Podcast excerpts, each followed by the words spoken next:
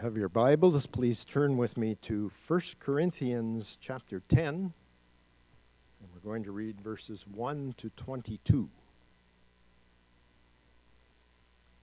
For I do not want you to be unaware, brothers, that our fathers were all under the cloud, and all passed through the sea, and all were baptized into Moses in the cloud and in the sea and all ate the same spiritual food, and all drank the same spiritual drink. For they drank from the spiritual rock that followed them, and the rock was Christ. Nevertheless, with most of them God was not pleased, for they were overthrown in the wilderness. Now these things took place as examples for us, that we might not desire evil as they did. Do not be idolaters, as some of them were, as it is written. The people sat down to eat and drink and rose up to play. We must not indulge in sexual immorality, as some of them did, and 23,000 fell in a single day. We must not put Christ to the test, as some of them did, and were destroyed by serpents, nor grumble, as some of them did, and were destroyed by the destroyer. Now these things happened to them as an example, but they were written down for our instruction, on whom the end of the ages has come. Therefore, let anyone who thinks that he stands take heed lest he fall. No temptation has overtaken you that is not common to man. God is faithful, and he will not let you be tempted beyond your ability but with the temptation, he will also provide the way of escape, that you may be able to endure it. Therefore, my beloved, flee from idolatry. I speak as to sensible people. Judge for yourselves what I say. The cup of blessing that we bless, is it not a participation in the blood of Christ? The bread that we break, is it not a participation in the body of Christ? Because there is one bread, we who are many are one body, for we all partake of the one bread. Consider the people of Israel. Are not those who eat the sacrifices participants in the altar? What do I imply then?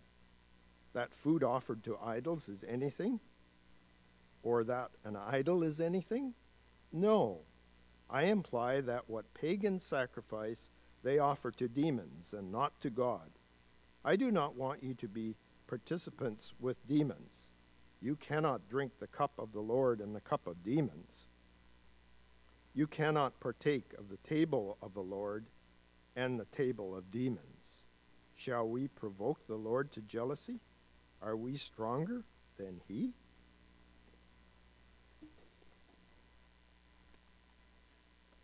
Have your Bibles already open to 1 Corinthians chapter 10. And uh, one of the uh, delights of being able to preach in three services is, I, is I can do whatever I want in all three services. And I'm not sure what I'm going to do in all three services today because um, there's just so much that is contained in these verses that is helpful for us. And so maybe we'll tape all three because all three will be different. Um, called this section of Scripture wanting to have your cake and eat it too. It's a familiar uh, uh, saying in our culture. It means that you can't simultaneously have or keep, keep your cake and eat it also. We use it to describe somebody who wants everything, someone who wants two incompatible things, someone who wants it both ways. And that's what Paul is addressing in these verses from chapter 8 to the beginning of chapter 11. He's addressing the issue of Christian freedom in general, and he's doing it through the example of eating meat that's offered to idols and comparing that with practicing that and having fellowship with God at the same time. It's incompatible. The two do not go together to say that you can eat meat offered to idols and have fellowship with God at the same time. And what he also will say, it is incompatible for us to exercise many of the things that we believe we are free to do and to have fellowship with God at the same time. The Corinthians wanted to have it both ways. And today, many of us, as followers of Christ in the culture in which we live, face the same pressing issues that they faced, and we too want to have things both ways. This issue of meat offered to idols required a lot of ink. It began in verse 1 of chapter 8 and will continue until verse 1 of chapter 11. It was a serious reality. And as we looked at a couple weeks ago from chapter 8, on one level, it can be an issue of exercising my freedom at the expense of the conscience of a brother or sister who is weaker. And that seemed to be the gist of Paul's emphasis in chapter 8. In chapter 9, Paul uses his own situation as a preacher in refusing to take monetary benefit from that as an illustration of that principle that he can have a right, but he doesn't have to exercise that right. On a much more serious level, though, I think what Paul is getting about is that my participation in idolatry and my unwillingness to give it up because of the temporal implications and consequences is what gets me into trouble. Remember, it would be almost impossible for anyone in Corinthian culture to engage in secular society and family gatherings if one did not participate in offering meat or eating meat offered to idols. For those unwilling to trust God, for those or for those willing to trust God, or those willing to challenge the wrath of God, for those who insisted that eating such meat was neutral, for those who would not make a break from idolatry, Paul lays out a strong case to them on why they should. I hope we understand today that idolatry takes a number of forms, almost as many forms as we can invent in our own uh, uh, minds. In fact, I think it was John Calvin who said that the heart is an idol factory. It's not just about meat that's offered to idols. And if that's how you hear this text and hear what I say to this morning, then you've missed the significant point that Paul is getting at. Idols come in so many different forms and in so many different varieties. Idols take the form of our bank accounts, they take the form of pleasure, they take the form of family and of sports, of entertainment of sex, of work, of relationships, of travel, health, music, films that we watch, things that begin to crowd out the primary place of God in our life, things that displace God in our life, or things that we believe that are compatible with God in our life. And what Paul will get at in this chapter is that we are kidding ourselves if that we think that these are just physical things that we do because Paul will say very clearly that behind physical realities are demonic spiritual realities. And we have to understand that in the world in which we live. Two uh, large chunks of Scripture, verses 1 to 14. And I really think that the gist of this is about presumption. Paul is saying, be very careful in the way that you live and the choices that you make and the things that you worship and the things that have a priority in your life to presume that you can do that and also have a meaningful relationship with God. And in the second chunk of Scripture, from verses 14 to 22, Paul is making a case for religious exclusivity.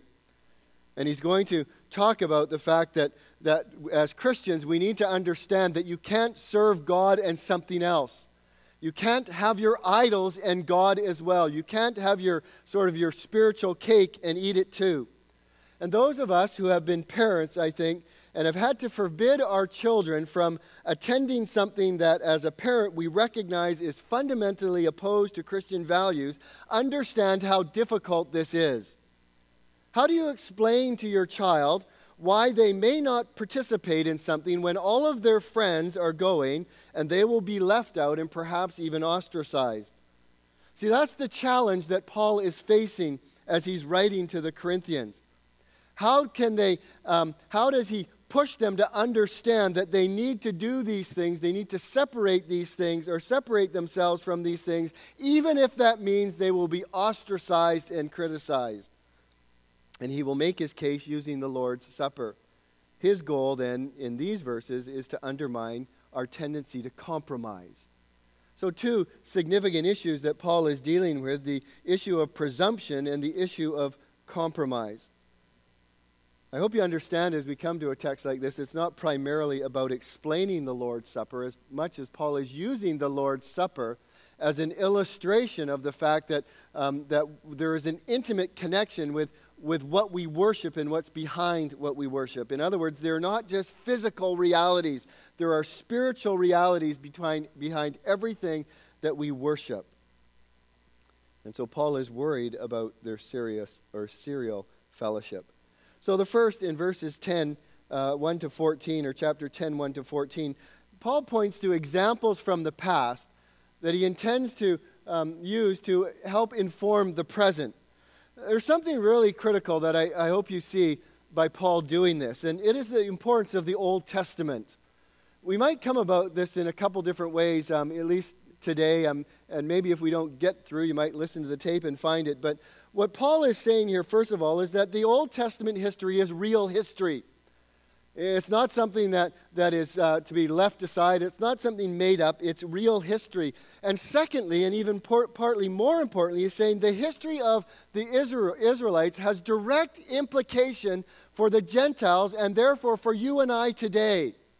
In other words, it matters that we read the Old Testament. The Old Testament is not a part of the Bible that you can just discard and say it has no reference, no help, no meaning to my walk as a Christian. Paul gives a beautiful illustration of it here, and when we get to, um, uh, I think it's verses 14, where he talks about these things have been written as examples for us. The Old Testament is for our benefit. The Old Testament, even then, they, the rock that they drank from was not just a physical rock, it was a spiritual rock, and that Christ is seen in the Old Testament.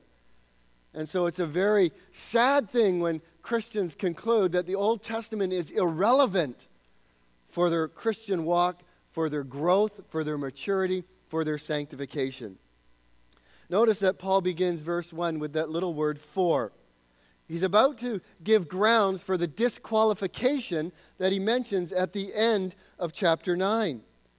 And by using the word brothers, he's referring there to brothers and sisters in Christ. And the stories that Paul is about to recount were not new to the Corinthians, or they shouldn't have been new to them.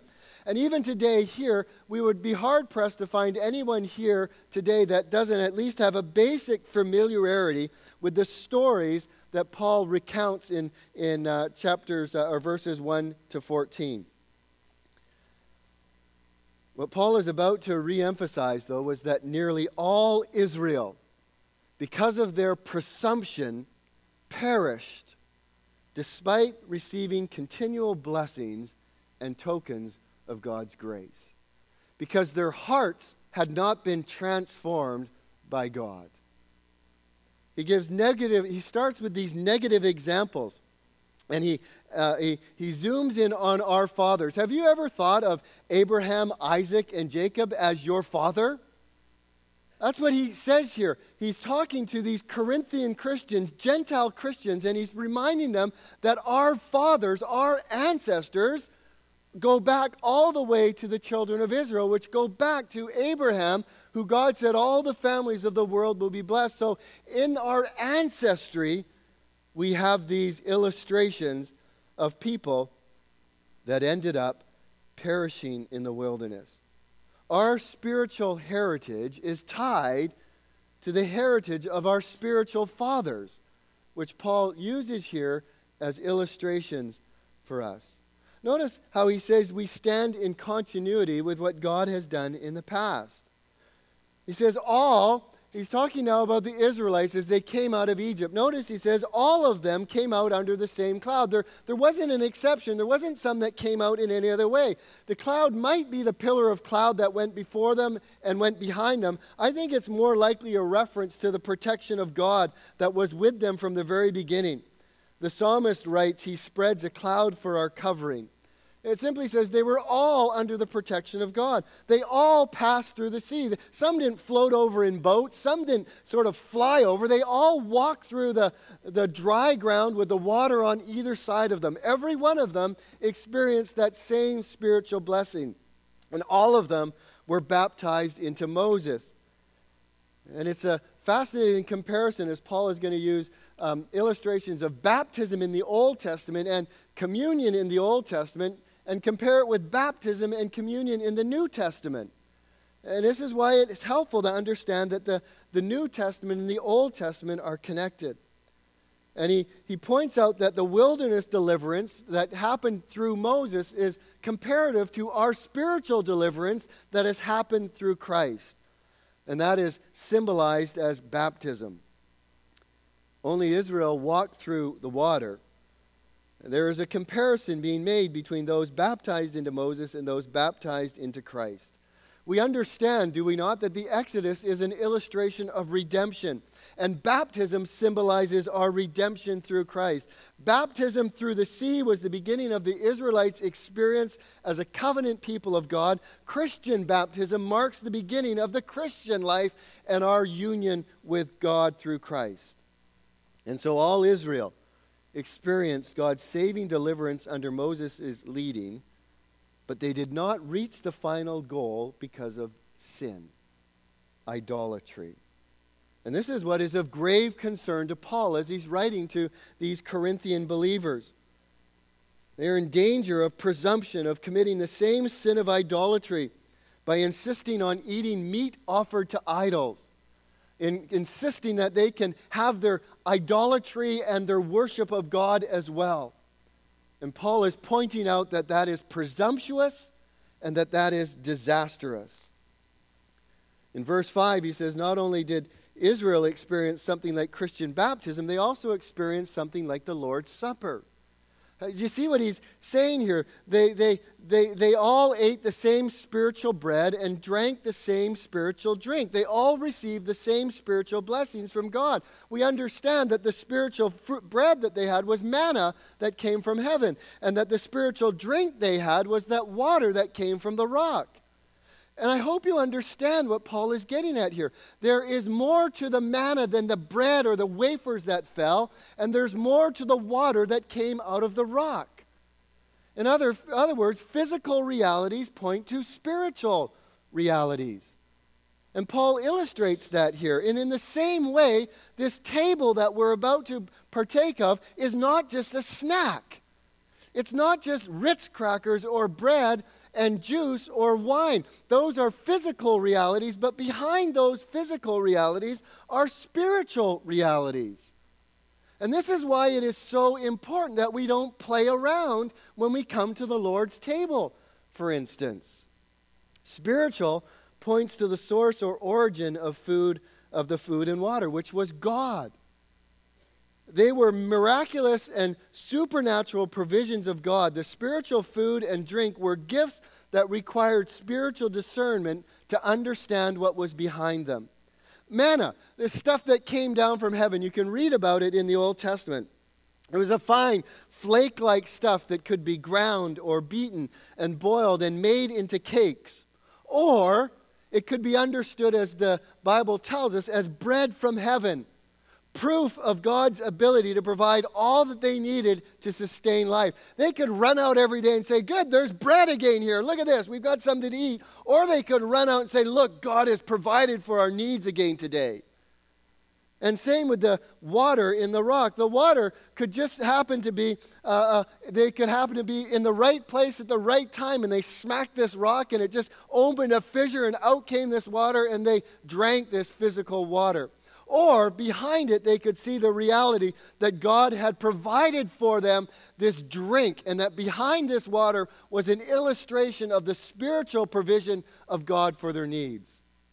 In other words, behind physical realities are spiritual realities the Lord's table, as they say? Is this a cracker? Is this a, a, a hunk of bread? Um, is, this, is this juice? And is it wine? Or do we see in the bread the body of Christ broken for us, and in the juice the blood of Christ that was shed for us? See, this is why Paul says that, that that there is no such thing as an idol. There is no such thing as, as this, what we put up. But behind that is a spiritual reality. Behind the idol, the hunk of wood, the hunk of stone, the, the lacrosse stick, the bank account, behind that is a spiritual reality. And behind the Lord's table is a spiritual reality that we ought not play around with. And that's why Paul says when you presume when you come to the Lord's table and you just treat it as food, many of you are sick and weak, and some of you even die. Because there is this presumption that it's just a physical meal. So, behind physical realities are spiritual realities. Do we see them? See, Paul is beginning, or he's building his case against eating meat offered to idols. And notice he says that the rock that followed them was Christ. I don't think that the Old Testament people run around and, and they saw in the manna or they saw in the rock and the water Christ, but, but Paul is saying that as we look back, Christ was there. This is why it matters that we read the Old Testament again, loved ones. It's not just a book about funny stories that have no impact on us today. Paul is using it as an illustration for us to understand that idolatry is more than a physical reality. And he says, behind those physical realities was Christ in the Old Testament. Paul's point is that the Corinthians are coming perilously close to spurning their rock of salvation by mixing idolatrous practices with the worship of God. After all, their fathers did. The Corinthians might boldly come out to Paul and say, Well, we have Christ. And Paul could respond to them, Well, so did the Israelites. In verse 5, Paul is very direct. It's a stunning verse. He says, Nevertheless, with most of them, here's an understatement if there ever, ever was one, with most of them, only two entered into the promised land. The rest of them perished in the wilderness. See, to receive the blessing of God, which all of us have this morning, every single person here today has received a blessing from God. Just by being here, by having heard the song sung, by participating in giving, by, um, by, by being led in prayer, we've received a blessing of God. But it's not the same as entering into the privileges and responsibilities of that blessing. And this is what Paul is getting at that all of Israel received spiritual blessings from God, but very few of them entered in to a relationship with God. It's an important warning, and that scripture applies to us today. Notice what he says in verse 11. Now, these things, or in verse 6 actually, says, Now these things took place as examples for us. This is why the Old Testament matters. These things took place as examples for us, that we might not desire evil as they did. This is application for you and I today. It's to look back at those stories and say, wow, what happened to those people? Why did they do that? Because they craved evil. Is it possible to be here today and crave evil? Yes, it is. I would be surprised if some of you here today, right now, are craving evil. And maybe by the end of the day, you will have craved evil. It's in our hearts. And he says, These things have happened as examples for us that we might not crave evil as they did. To crave evil or desire evil is a cover term for rebellion against God, which rears its ugly head in so many different ways.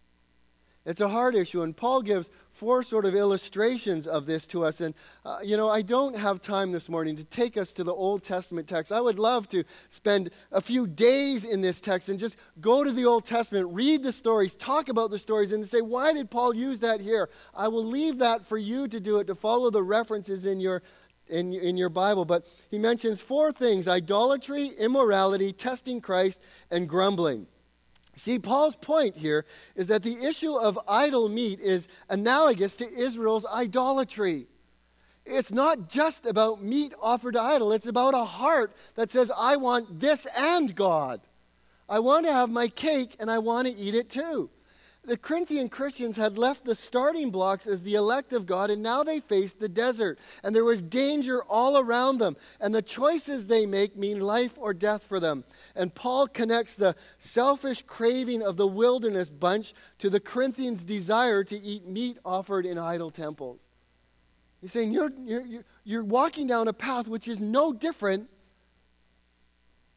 from those in the Old Testament.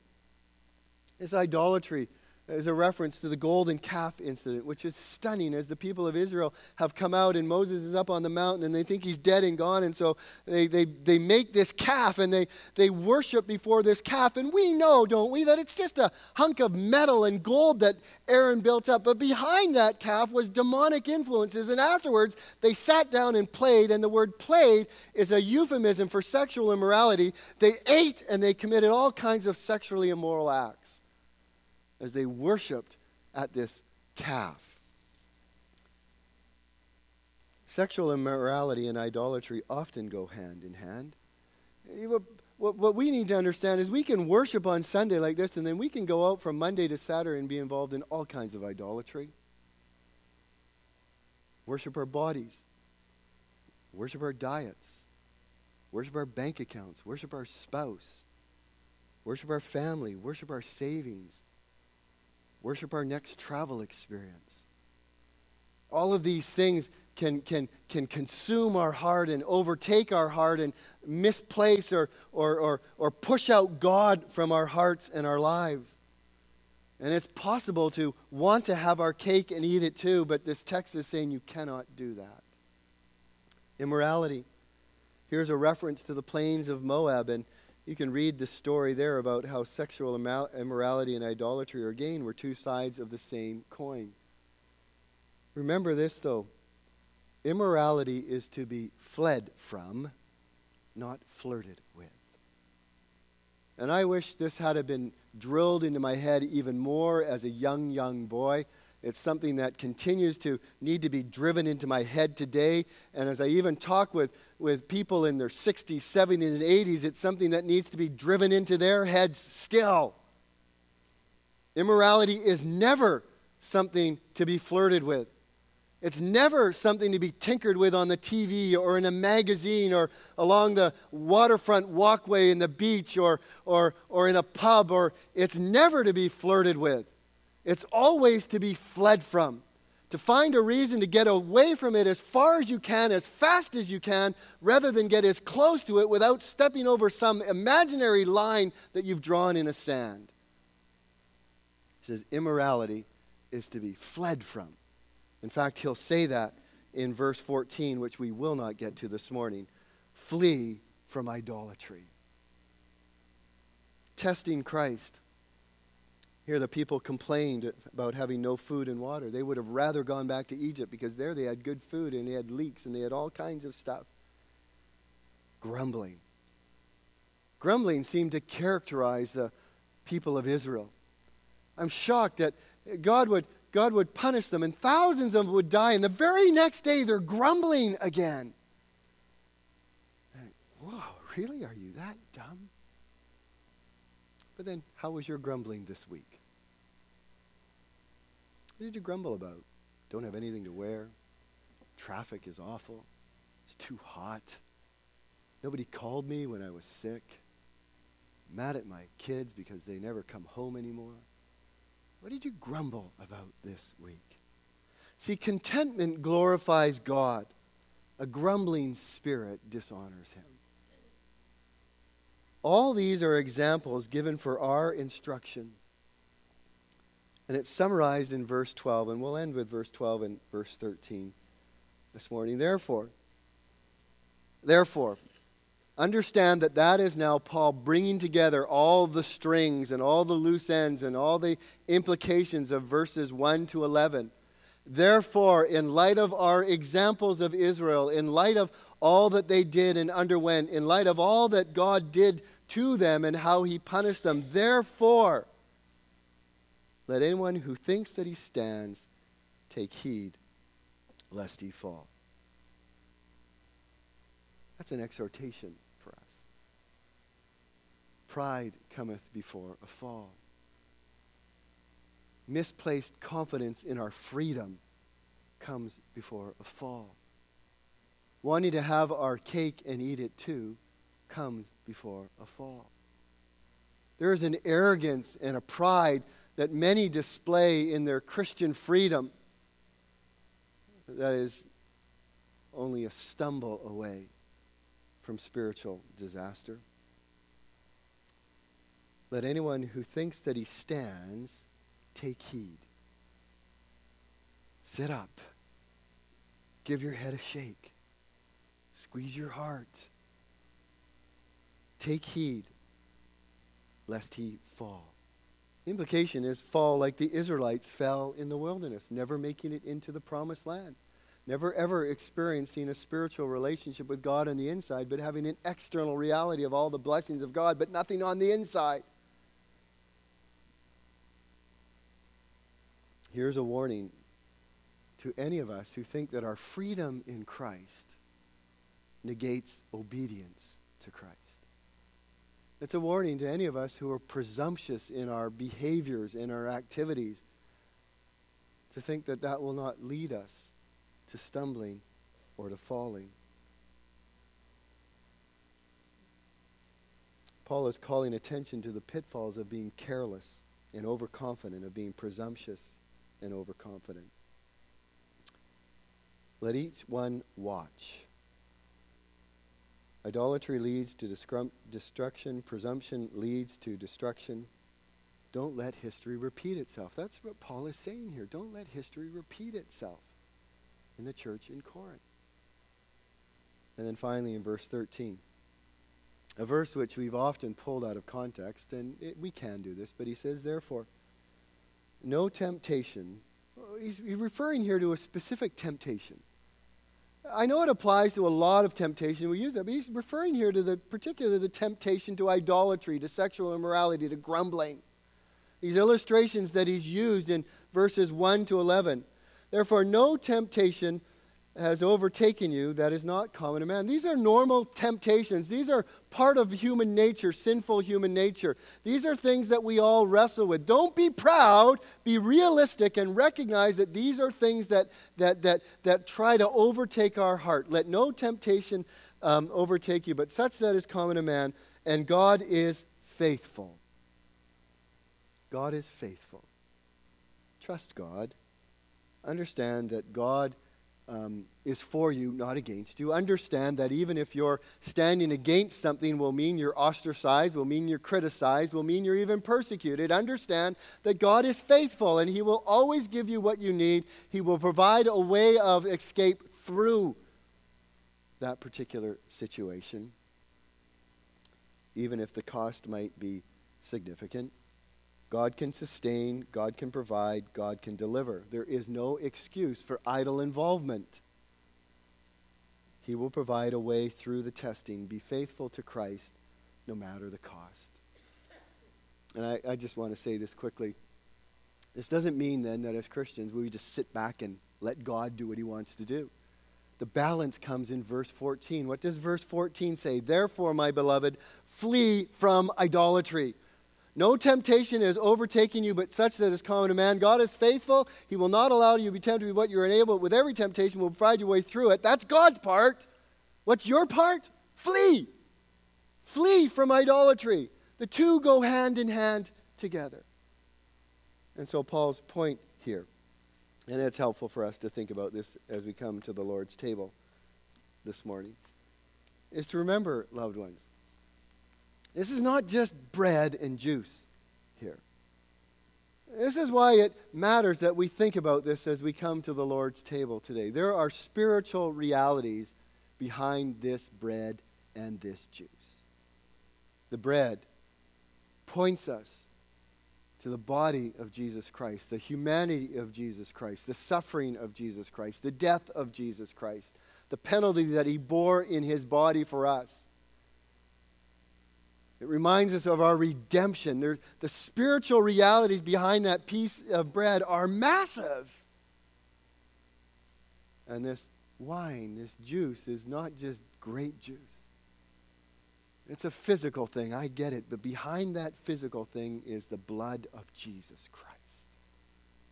The precious blood of Jesus Christ that was shed for you and I for the forgiveness of our sins so that we could be brought into an eternal relationship through God. Don't just snack here today. Worship here today. Our God and Father, we come to you now. Will you bless our time around this table? In Jesus' name we pray. Amen.